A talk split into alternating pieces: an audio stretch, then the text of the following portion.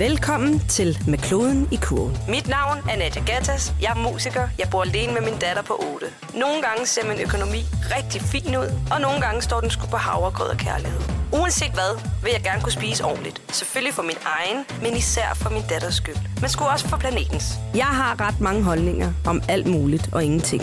Men jeg har også en holdning om emballage. Jamen, det er da for sindssygt. Jeg forstår det ikke.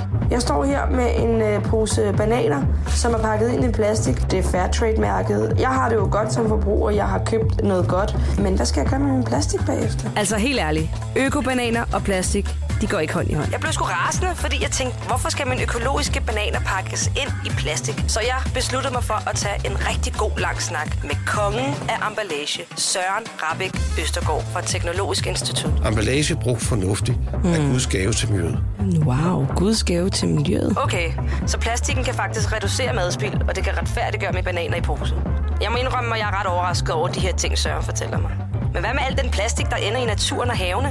Hvad gør vi med det? Hvorfor er det derude? Hvad sker der? Hvad sker der? Hvad sker der? Hvad sker der? Tag med mig på den her rejse. Tag med mig med kloden i kurven. Med kloden i kurven er produceret af Bauer Media i samarbejde med Rema 1000. Find den på radioplay.dk.